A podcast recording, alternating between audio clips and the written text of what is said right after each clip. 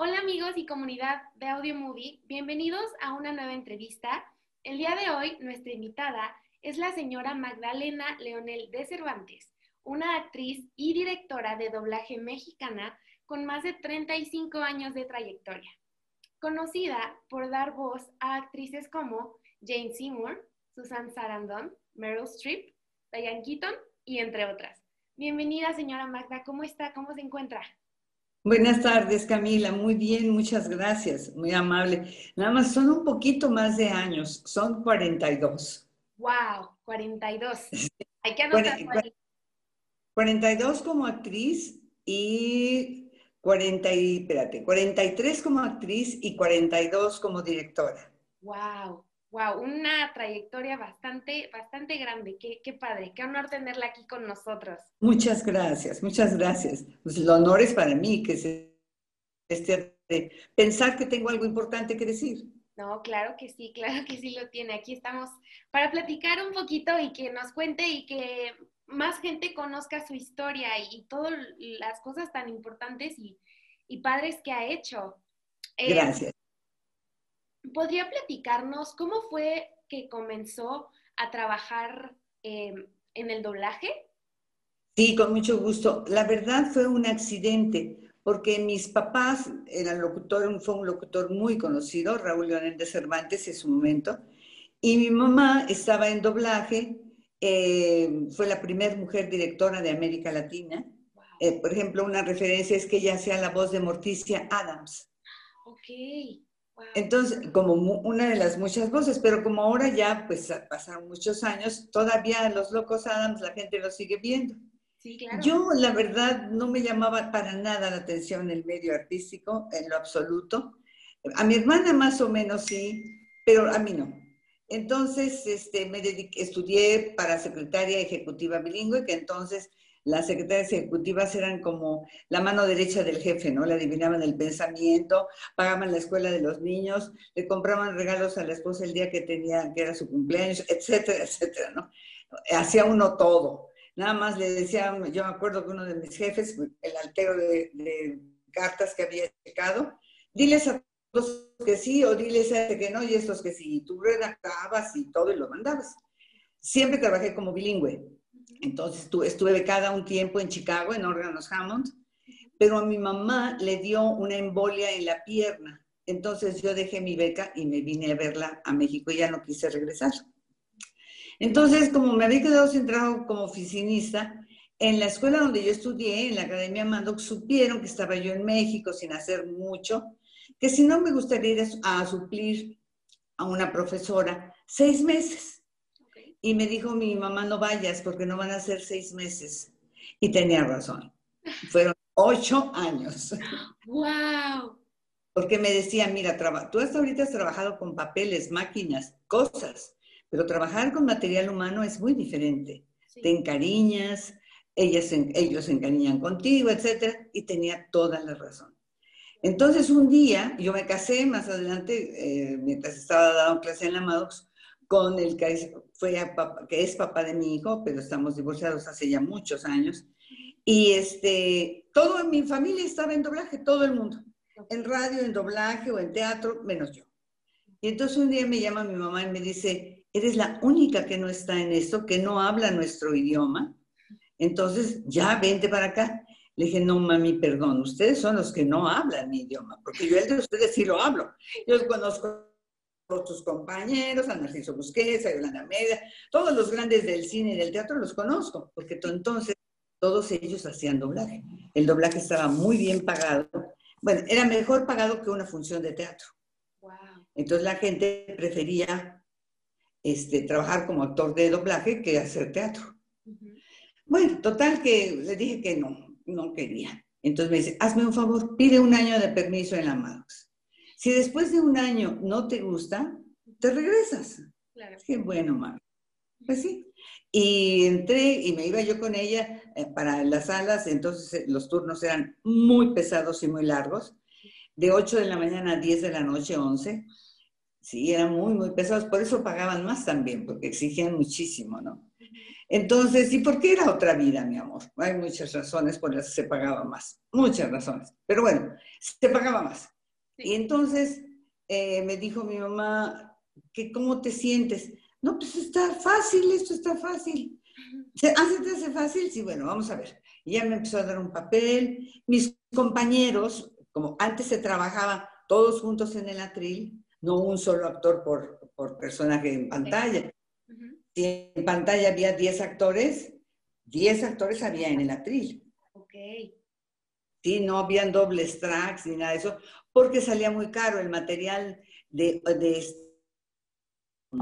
era muy costoso el material de, para grabación.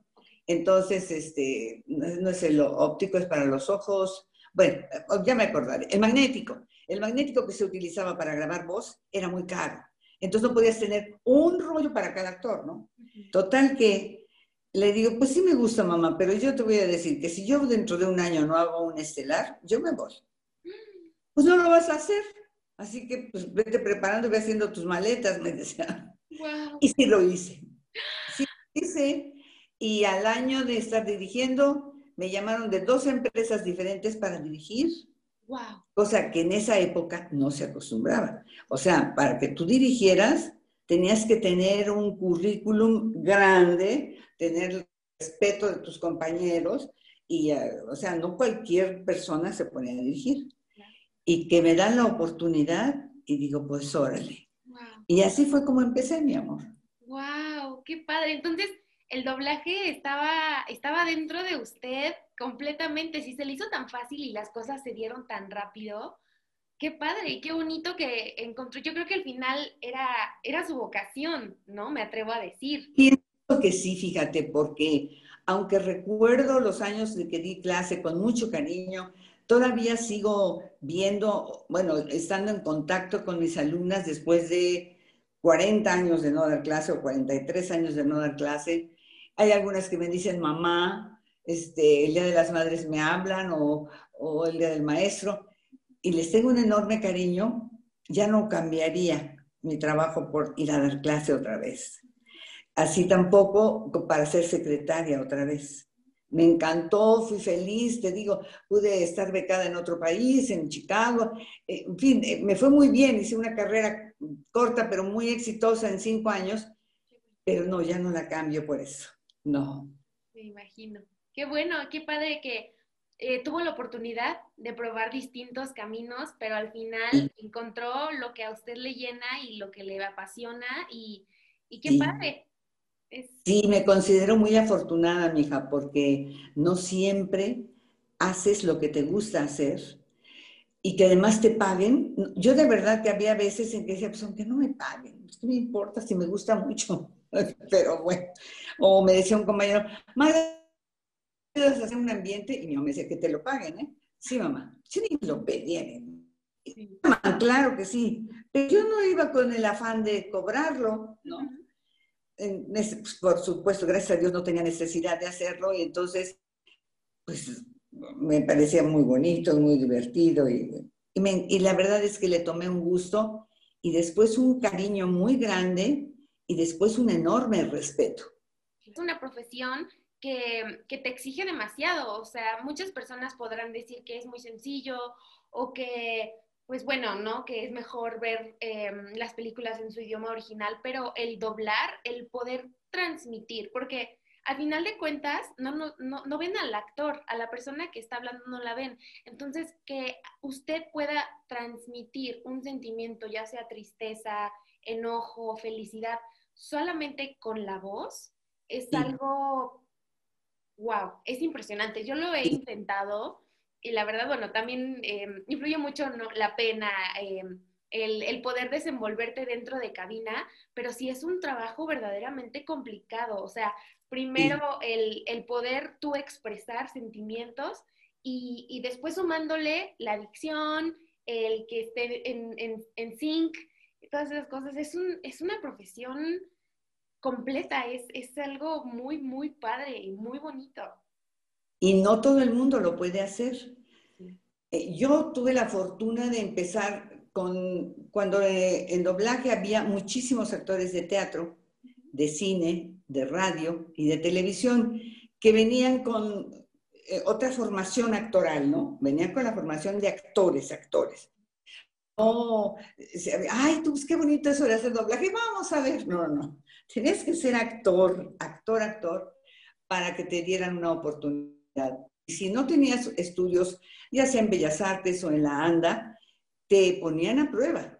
Y entonces ahí se demostraba si tú tenías verdaderamente las cualidades para ser una actriz de doblaje.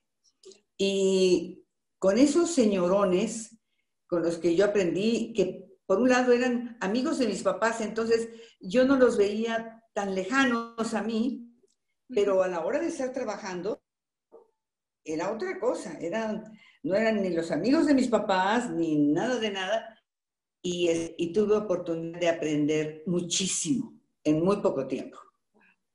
Qué padre. Sí, lo más importante siempre es seguir aprendiendo, ¿no? Nunca creer que uno lo sabe todo y estar abierto a conocimiento, porque es, es infinito. No puedes conocerlo todo. Entonces, qué padre que haya tenido profesores y personas que eran expertas y que son expertas más bien y que hayan transmitido ese conocimiento con usted para que así sea una cadenita, ¿no? Poco a poco usted también va enseñando y, la gente pues eh, toma todo eso y, bueno, con experiencias ajenas es, algo muy bonito, de verdad. Eh, sí, es muy bonito y ¿cómo te diré? Te, compromete a muchas cosas. Yo he tenido muchos ejemplos de vida y consejos de personas muy importantes que me han dado, que me han hecho respetar mucho este trabajo. En la actualidad, no sé si por la forma como se vive, pero yo a las personas que han trabajado conmigo o a quienes les he dado clase, he tratado de transmitirles ese respeto por el trabajo. No sé si he logrado, he logrado un poquito, un mucho. En México lo hice mucho, dirigía pues muchísimo. Y, este, y como la empresa era de mi esposo, pues yo daba el 120, ¿verdad? No el 100, sino el 120. Y acá, cuando él murió, yo me vine, a, eh, bueno, vivíamos en Cuernavaca, vivimos en mi casa, está tu casa, desde hace 33 años vivimos aquí.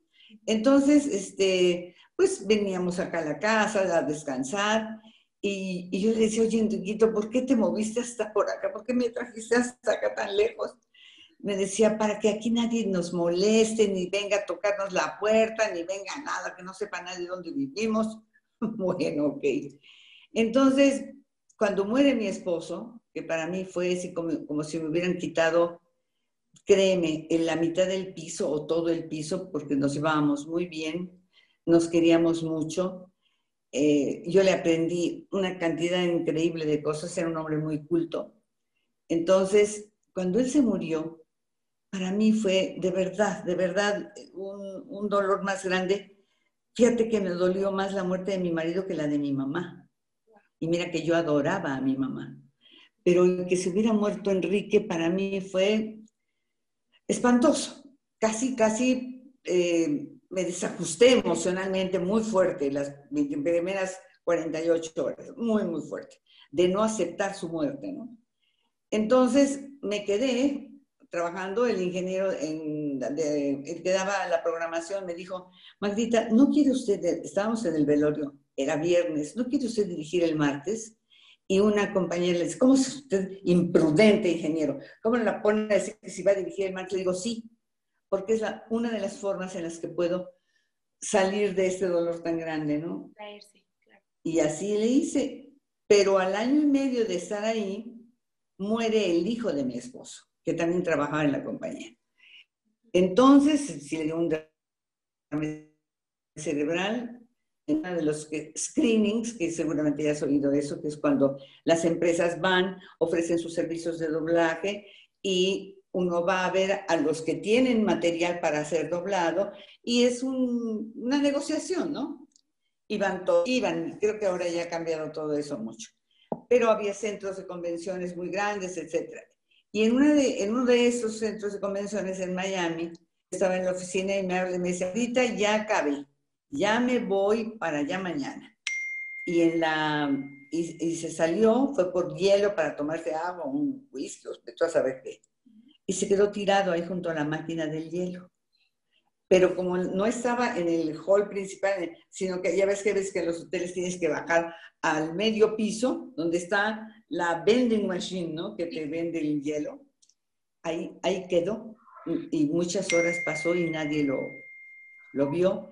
Cuando lo recogieron, ya tenía muerte cerebral. Entonces fueron por él, sus familiares, etcétera.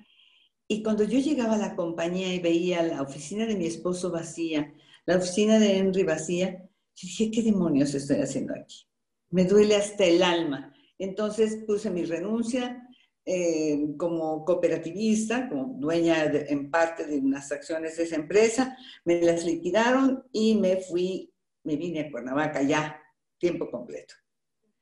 Entonces, pero eso fue hace 11 años que lo dejé, dejé de, dar clase, de, dirigir, de todo eso, ¿no? Y ahora, con una compañera que se llama Clemen Larumbe, que es hija de una amiguísima de mi mamá, me dice un día, oye, maldita, pues si no estás haciendo nada, ¿por qué no te animas a hacer unos lupitos en una empresa? Y que no, digo, y entonces fue allí, y fue todo, y fue en París, y fue con Garduza, y fue en todas las empresas que se han abierto, aunque sea 24 horas, he tenido la fortuna de trabajar. Y pues otra vez ya estoy bien encarrilada. qué bueno, qué bueno, y muchísimas gracias por compartir em, esta, esta anécdota tan, tan importante en su vida. Gracias por, por compartirla conmigo y con las personas que vayan a ver esta entrevista. De verdad, Lo, aprecio muchísimo. Y qué bueno Gracias. Que, que, pudo volver a, a, su vocación, ¿no? Y que ahorita está, está haciendo lo que más le gusta, de verdad. Es, Sí, fíjate que sí. Bueno, ya me mandé a hacer mi cabina. Ya estoy ya por estrenarla para poder hacer doblaje remoto. Claro. Por vía remota y eh, viene mi hijo ahorita mientras me... Por, primero porque no estaba... La camina fue lo primero que estuvo, o sea, los, la, la construcción, lo he hecho ya, está, estaba hace mucho. Pero también el micrófono ya estaba, la interfase, todo. Pero Internet es lo que Dios de mi vida. Tienes que tener una velocidad específica para que te acepten tus diálogos allá. Y bueno, no sabes qué lucha ha sido con Teléfonos de México infinitum para que me pudieran este, poder, parece ser que ya la semana que entra ya puedo mandar mis pruebas a, las empresas, pero sin mientras tanto, mi consuegra me dio un papel en una serie fija para una empresa que se llama Producciones Grande, me dice, quiero ser tu madrina. Y entonces voy los fines de semana, viene mi hijo por mí, y grabo los lunes y los martes para ella, y pues ya estoy trabajando vía remota sin hacerlo yo, sino, pero sí trabajando a través de, un, estudio que construyó mi hijo en la casa para que ahí podamos grabar.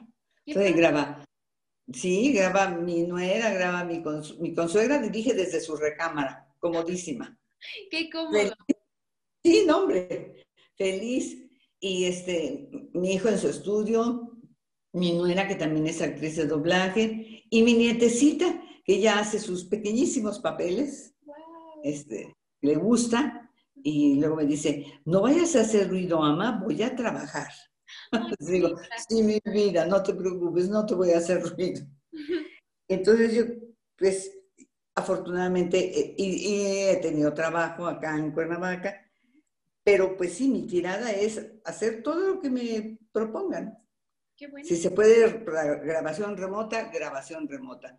Si no quiero ir a muchos estudios, porque Doblajes París te da todas las garantías de sanidad, de cuidado. Entonces ahí no te da miedo ir a trabajar. Pero no todas las empresas son iguales. Más o menos te cuidan, más o menos, este, pero yo llego a otra compañía y entonces yo llevo mi spray y un papel que pongo atrás del micro, este, el, el, capuchón del micro lo, lo, este, lo desinfecto, el popper, este, en fin, me cuido lo más que puedo, pero en Doblajes París yo no tengo que hacer nada de eso, yo nada más llevo y trabajo. Y eso es divino, eso es, en esta época, mi amor, que yo no sé los jóvenes, si todos los jóvenes se den cuenta de lo peligroso que está todo, que hay muchos que no le dan la importancia, que van a fiestas, que no se cubren la boquita, que no tienen este, la higiene necesaria. Pues la verdad que si no se han enfermado han tenido suerte, pero yo lo veo con mis compañeros de México que cada vez más personas están enfermas y cada vez más mueren actores en México. Entonces yo no quiero ir a pedir trabajo en una de las empresas X y me dijeron que sí, estaba yo, que hombre, claro, Magdita, sí, como no. Ah, pero nada más que nosotros no hacemos grabaciones este, remotas. Ah, digo, pues yo no hago trabajos presenciales. Entonces, este, pues ni hablar, ya será en otro momento. Pero ya aceptando que trabajo no vía remota. Qué bueno.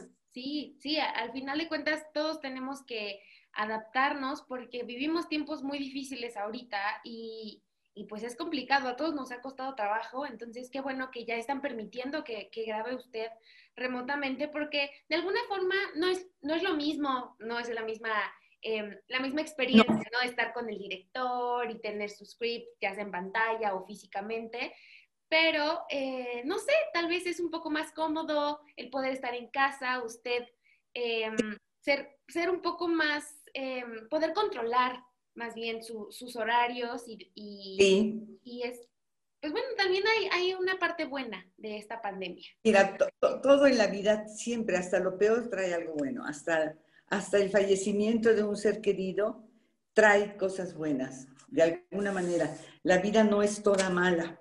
Entonces, te digo, hay veces que hay un delay a la hora de grabar, tú estás con tus audífonos oyendo y la boca, la boca va por otro lado, entonces le digo Arturo, la primera vez que grabé, le digo, mi hijo, qué horror, Arturito, no sé. Y la directora daba indicaciones a su operador, aunque sea a la distancia, ¿no? Y que plancha el diálogo, y quién se dice, ¿qué, qué, es eso de plancha el diálogo? Dios mío. Bueno, ya me explicaron, ¿no? Que los, este, los picos que deja la señal, ellos los atenúan, los ecualizan, en fin. Tienen que ser muy buenos ingenieros los que graben vía remota. Muy buenos. Porque tú como director estás confiando 100% en ellos. Porque tú no estás oyendo, no siempre tienes la señal exacta. Entonces hay veces que dices, según tu oído, yo me estoy basando mucho al audífono, al inglés, entonces trato de ir más o menos, pero hay veces que, que, que digo, me dice, quedó. Digo, ay, no quedé corta. No, señora, quedó bien. Pues pues si ellos dicen que quedó bien, ha de ser por algo, ¿verdad? Sí, claro. hay, que, hay que adaptarse, pero para mí esto es una, la pandemia me, me da la oportunidad de aprender una cosa más. Qué bueno, sí. Y sí, así, es como lo he tomado. Sí, y es lo importante, todos debemos de sacar lo mejor de cualquier situación, siempre ver el qué aprendo de esto, el para qué y no el por qué, ¿no? Porque Exacto. No esto, sino para qué, para qué aprenda, para que pueda hacerlo vía remota y pues bueno, verle el lado bueno, porque si no, nos hundimos en una depresión y, no salimos de ahí y, pues no, al final de cuentas estamos solitos y nosotros solitos nos tenemos que echar para adelante y seguir echándole ganas a pesar de, de las circunstancias, de cualquier cosa que estamos viviendo. Así es, así es. Entonces, si una persona mayor lo hace, con más razón los jóvenes. Con más razón porque pues, son el futuro del mundo. Entonces, si, si los jóvenes empiezan a, a, hacer para atrás o a sentirse mal y a no confiar en un futuro mejor, pues a nosotros ya nos quitan la esperanza de algo bueno, ¿no? Entonces, yo por eso agradezco que los jóvenes no se hayan olvidado, pero también les pido a los jóvenes que se cuiden, por favor, que se cuiden, que no, no den por sentado que como están jóvenes a ellos no les va a pasar nada. No, no. Eh, tenemos en la familia mm, por parte de jóvenes que la semana pasada fallecieron. Se fueron a, un, a Aguascalientes a ver a sus papás. Allá se enfermaron, se murieron ellos y enfermaron a sus papás. Sus papás se salvaron, fíjate lo que es la vida pobres padres, ¿no? Los dos hijos. Entonces, ya no sabes ni, Dios mío, y si te tapas, si el gel, que si el este, que si el otro, que... pero tienes que hacer tu vida. Claro, sí. Tienes que hacer tu vida. Con precaución. Ni modo, yo voy a tomar mi... ¿Mandé? Con precaución. Con precaución. Claro. Exacto. Yo voy a tomar mis clases de, de tejido y tenemos que llegar con cubrebocas, mascarilla, para entrar ahí. Y estamos separadas por un, más de un metro, mucho más de un metro, y la mesa es muy ancha, y nada más puede haber seis personas tomando clase. Y antes éramos 10, 12. Tenemos que hacer cita porque pues, no, no siempre se puede. Pero yo lo prefiero, no dejo de, de hacer, de tomar mis clases de tejido y tampoco me expongo ni expongo a mis compañeras, ¿no? y también tomar clases de canto. Yo hace muchos años tomé clases de canto, hace muchos años fui cantante, canté en opereta, en zarzuela, hace muchos años, y aprendí a cantar. Pero quiero ahora, Beto Castillo, no sé si has oído de Beto Castillo. Me suena, pero... Esto es, es un profesor de la academia es un, eh, es un gran actor de doblaje también, muy disciplinado, una fina, finísima persona. Empieza su curso este lunes que viene. Son 40 horas. Cada día son dos horas y son, a la semana son cuatro horas. Dos un, un lunes y dos un miércoles. Hasta cumplir las 40 horas. Y vi el programa y está bien porque recordar cómo vocalizar, recordar cómo colocar la voz y todo eso, yo tengo muchas ganas de hacerlo porque eso me mantiene, le dará más vida a mi voz, en vez de estar hablando como viejita con la... que sino que pueda yo seguir colocando la voz de tal manera que no se maltrate tanto. Sí, sí, sí, las clases de canto eh, son muy útiles, y, al igual que el teatro, ¿no? Como nos estaba comentando usted hace, hace unos minutos. Sí, cómo no. Sí, si no sabes hablar, no sabes proyectar en una función, te quedas muda. Sí, claro. Porque el teatro, yo, yo hacía teatro griego. Entonces, en teatro griego, clásico, pues no, no, no puedes tener un micrófono. Ahora ya ponen micros aquí en la frente, ¿no? Pero antes no. Y en Bellas Artes, donde di varias funciones, pues no, hombre, el, escenario es enorme y no te ponen la cortina de cristal, sino en ocasiones especiales. Eh, cuando hicimos el debut de Ifigenia de Alfonso Reyes, que es la única obra griega hecha por un mexicano, Alfonso Reyes. Muy bonita, muy, muy padre. Y pues aunque yo estaba como con mi mascarilla de corifeo y me la tenía que quitar cuando hablaba, es como un narrador. Es como eh, narra la obra desde el principio hasta el final. Si no hubiera sabido hablar, me quedo muda, mi amor, porque Bellas Artes, aunque tiene muy buena acústica, es enorme, es muy largo. Pero bueno, para eso me sirvieron las clases de canto. Claro. Y hasta la fecha. Qué bueno, qué bueno, qué bueno. Ahora, me gustaría preguntarle, em, ¿tiene algún, bueno, ya me imagino que con tantos años de experiencia ha, grabado una infinidad de, personajes. ¿Tiene alguno que, que sea su favorito o uno que recuerde con cariño, un cariño especial? Hola amigos y comunidad de Audio Movie, los invito a no perderse la segunda parte de esta maravillosa entrevista que tuve con la señora Magda Leonel, solo en audiomovie.mx.